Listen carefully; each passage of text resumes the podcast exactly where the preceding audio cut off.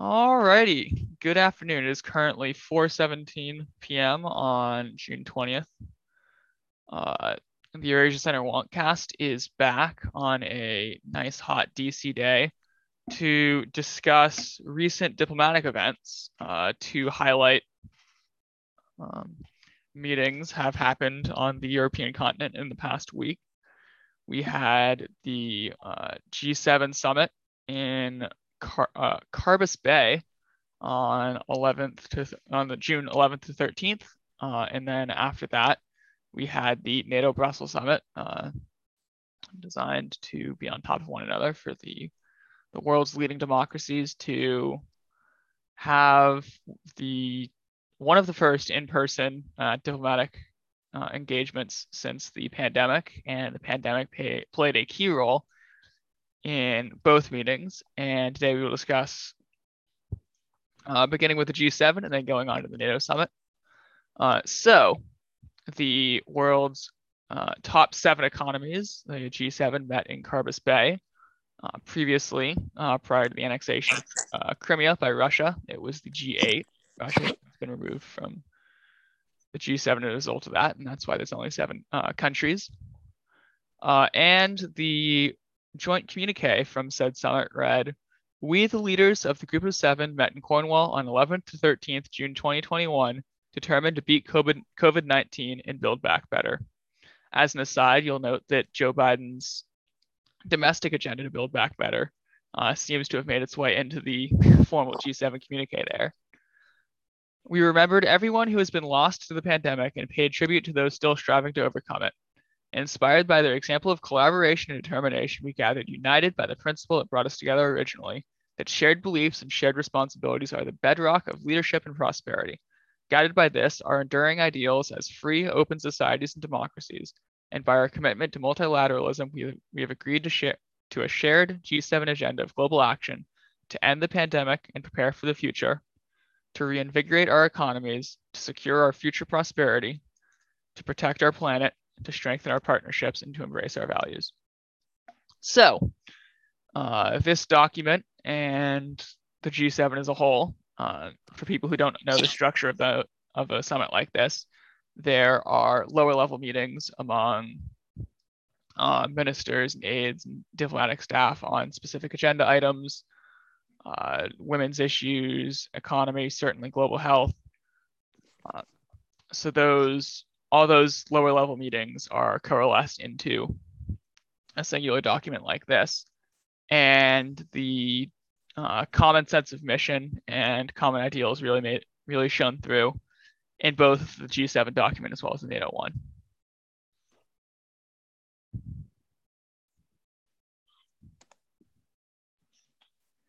Yeah, this is Noah, everyone. Welcome. Hello, thanks for listening. And just want to add on and let our listeners know, for those who may not know, the G7 countries were also joined by the leaders of Australia, India, the Republic of Korea, and South Africa.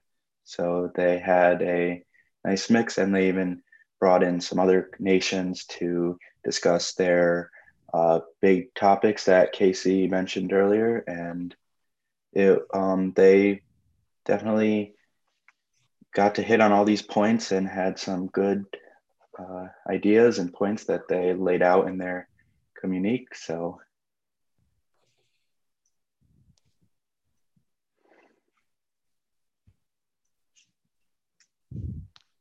so is there anything that came out of the G7 that surprised either you, Cole, or Noah?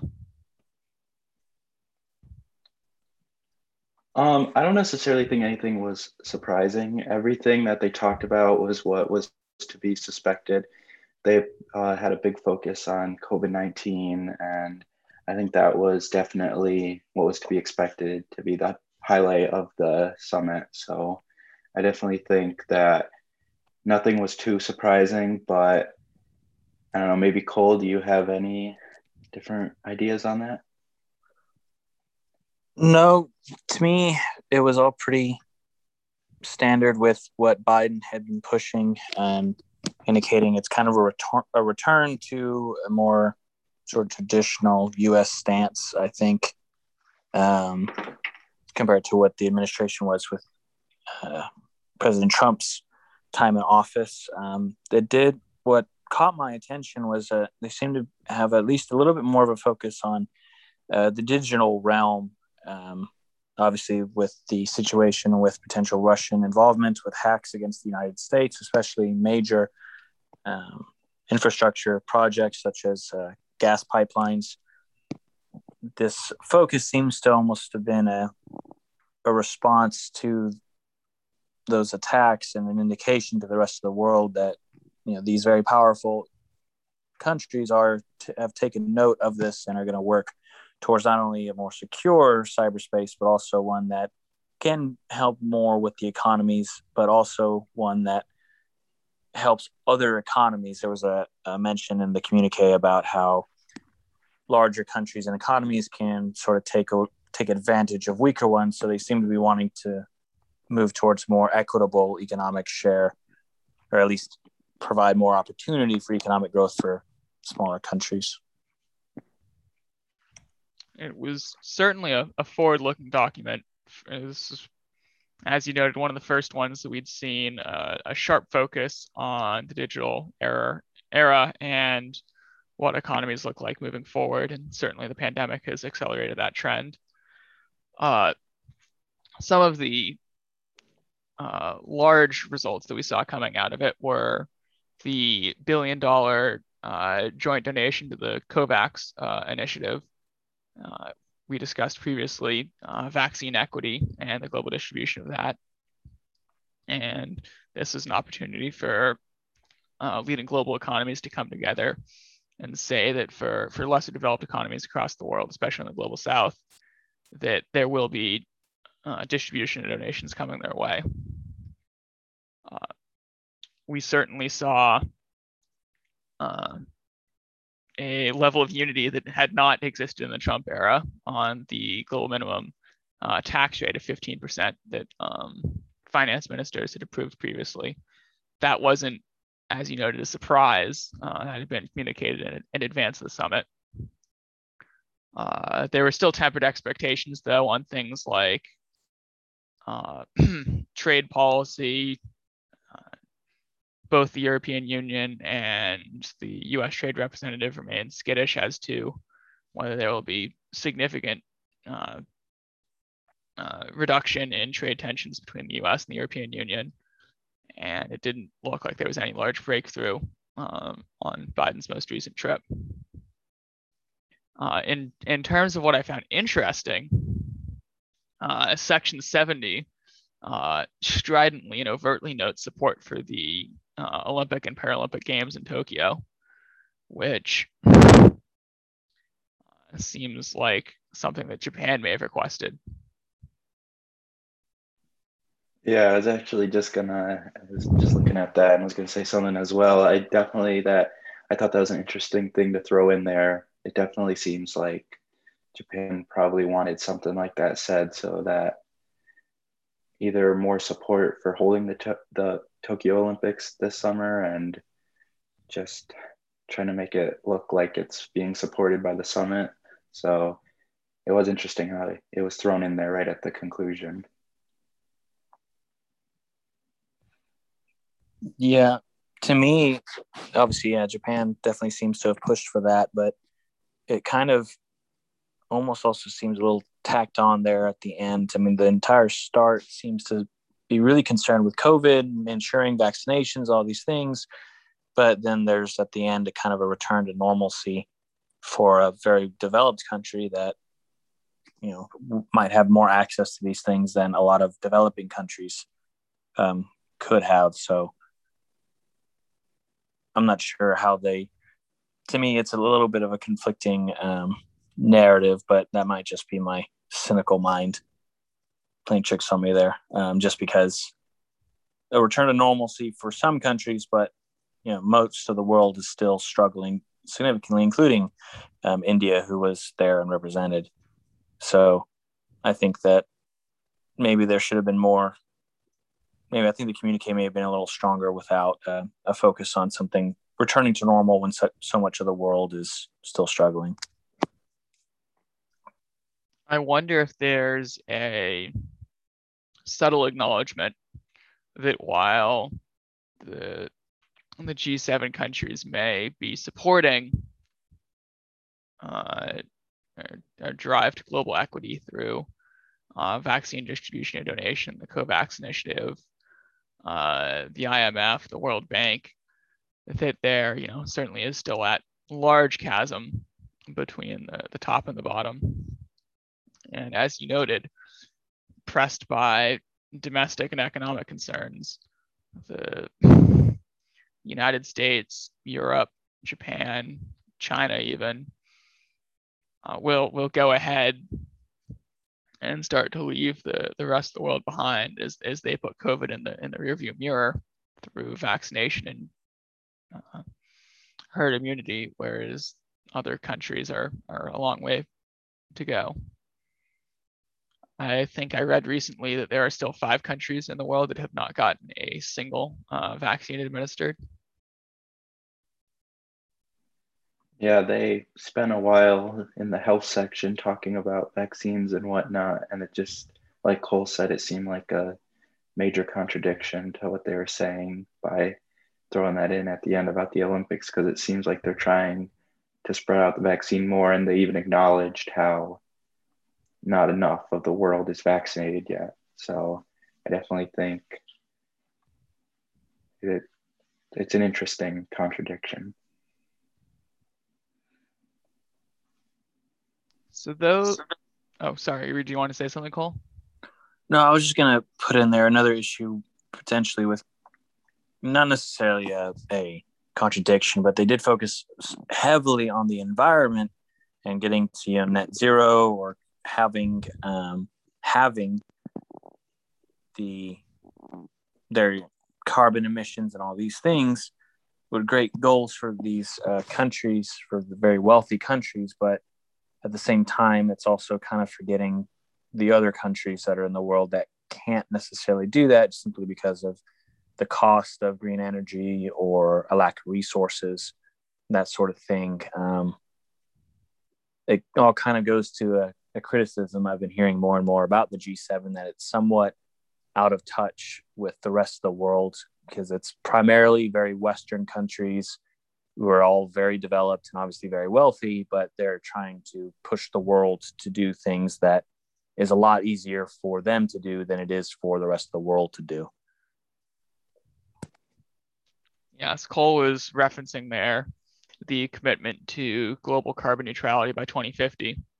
That is certainly a plausible goal for, the 7 countries represented here, and maybe South Korea, but for example, India or South Africa would have significantly more difficulty getting there. So we discussed discontinuity within the G7. 2 themes that shone throughout were a commitment to Western democratic ideals, as well as a strong focus, I felt reading through it, on a commitment to gender equality and women's rights, which really seemed through all the issue points that were brought up, that there was a consistent focus on gender equity, including the pandemic, which the document noted had taken some setbacks as a result of COVID-19.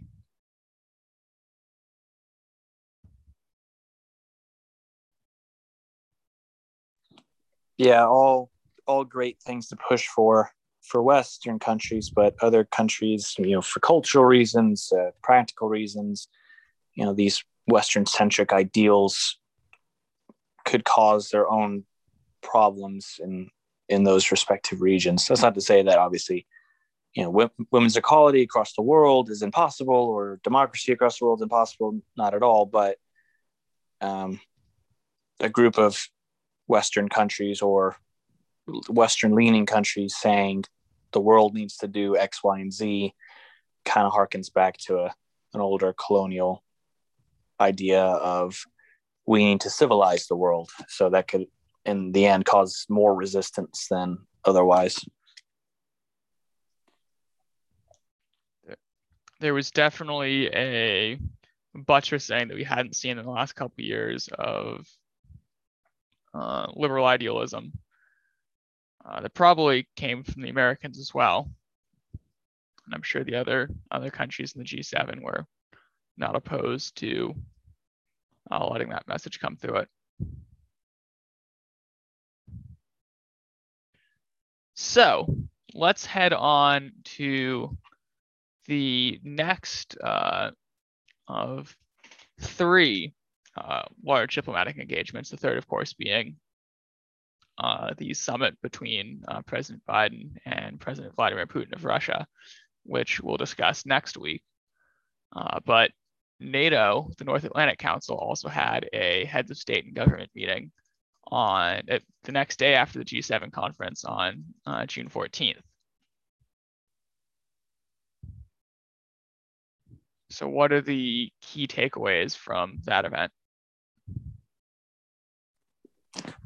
Well, to me, it seems like the biggest one was a sort of triumphant return for Biden, at least for the U.S. re-embracing NATO.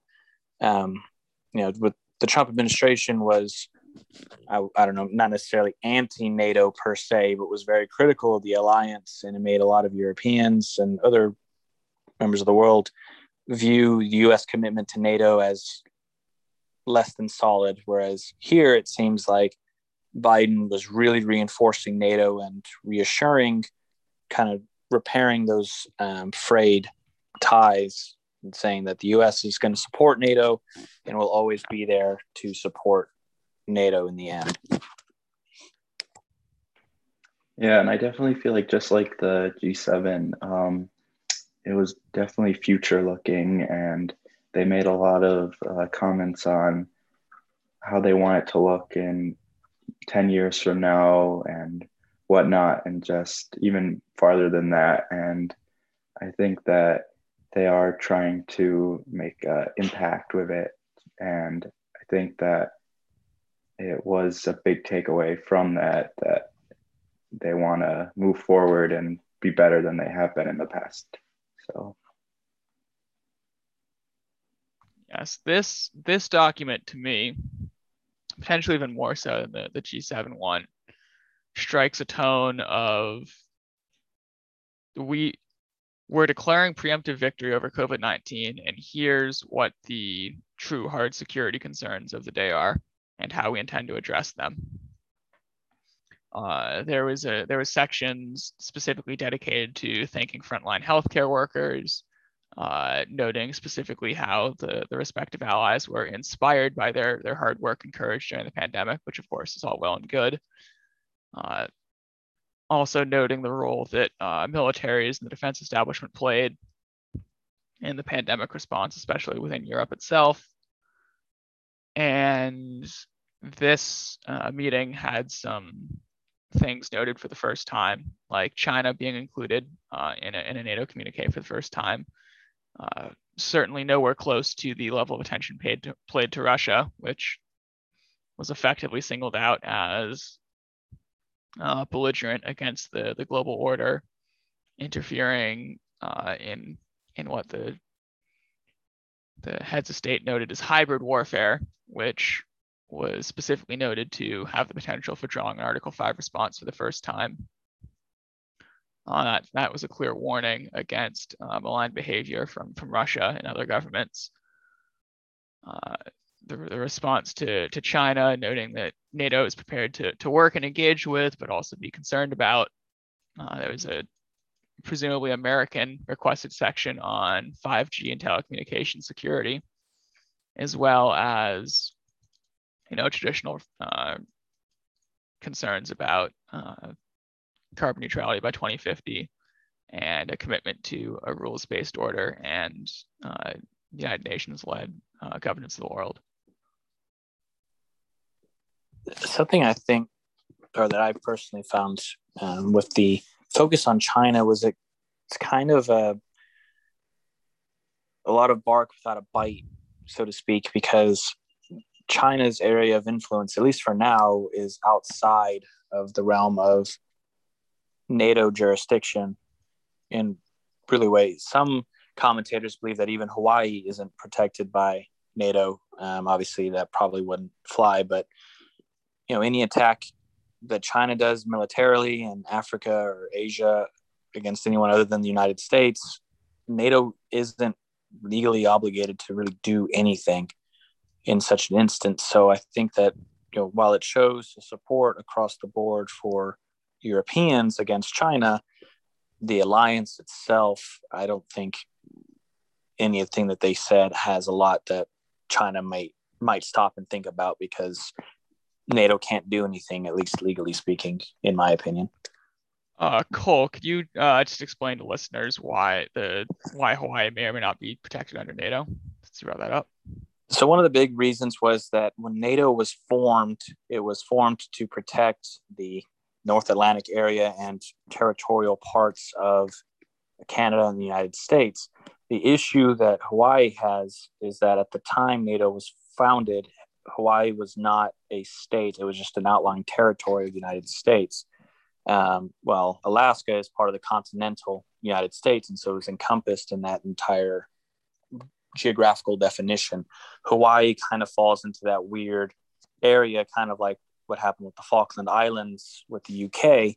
It's a part of the UK, but it's outside of the geographical region that NATO actually covers. So that's why, you know, NATO didn't get involved when the Argentinians invaded the Falklands. But after 9/11, Article 5 could work, even though the attackers were from, or getting support from, Afghanistan, Saudi Arabia and whatnot, because the attack actually occurred in the continental United States.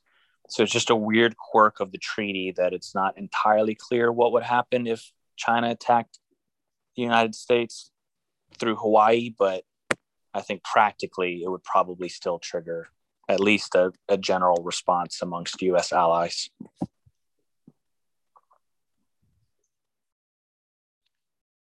And that is an interesting legal concept, but on a pragmatic level, does demonstrate the increased saliency of a regional security alliance in a globalized world where you had, you know, Russian-based hackers harming fuel distribution across the entire American East Coast.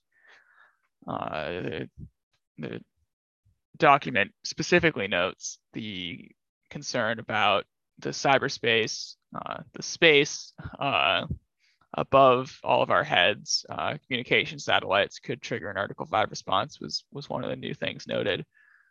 And that, you know, a country as far away as China, their Belt and Road Initiative and investment is reaching into the NATO sphere, particularly on the eastern and southern flanks.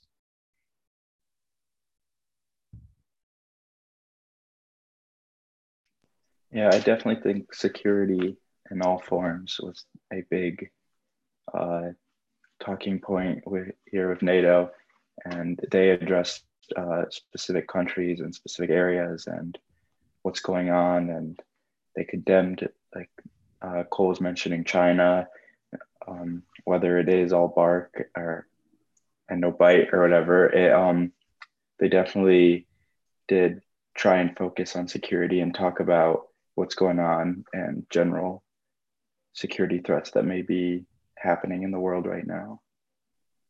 So I should note that NATO did not explicitly condemn China. The two countries that they did very forcefully condemn were Russia for malign actions against NATO allies, including in the cyberspace, as well as Belarus for continued repression of opposition groups there, as well as the kidnapping of the Ryanair flight.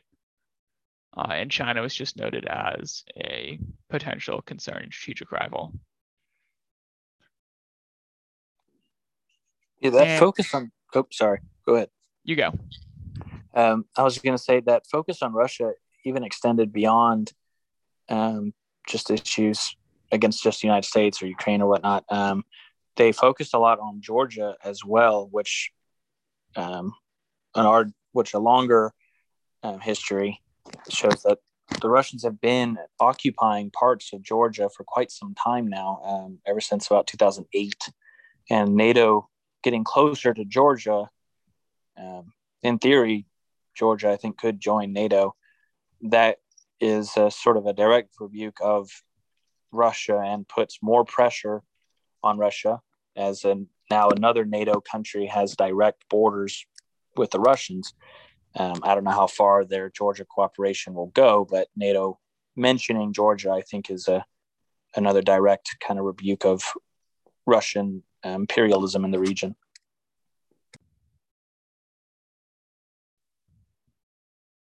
Exactly.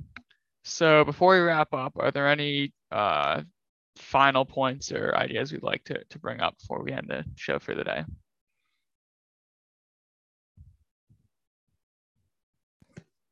I think the only thing I would note is, while a lot of the rhetoric is aggressive in the world, it's not entirely unusual to see these kinds of rhetorics from government organizations. Obviously, NATO is going to be a lot more aggressive and militaristic, but it is a military alliance, so it's kind of its point. The G7 are all very close allies, so they're going to be very close. So while these groups may seem very unified, it's not necessarily indicative, I think, of the rest of the world's feelings, simply because these two organizations contain essentially the same members that lead them or have heavily connected through each other in some way.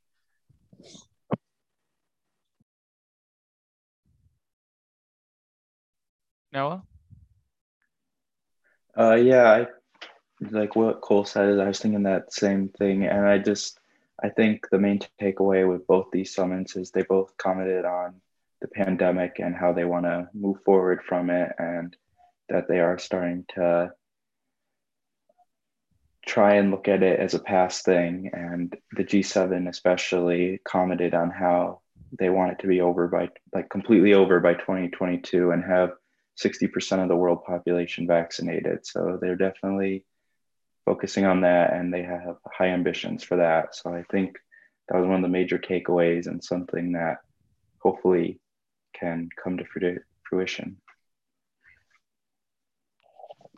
Yeah, I think Cole brought up a pertinent point about how these are all close partners and in NATO parlance, allies coming together on a single document. This was also a year where it was probably easy to, just breathe a sigh of relief. No, the Americans are back. The world is no longer burning, and there's a sense of stability in Washington. And in the face of, a rising Russia, a return to some sense of normalcy after COVID-19, that the partners and allies are all together.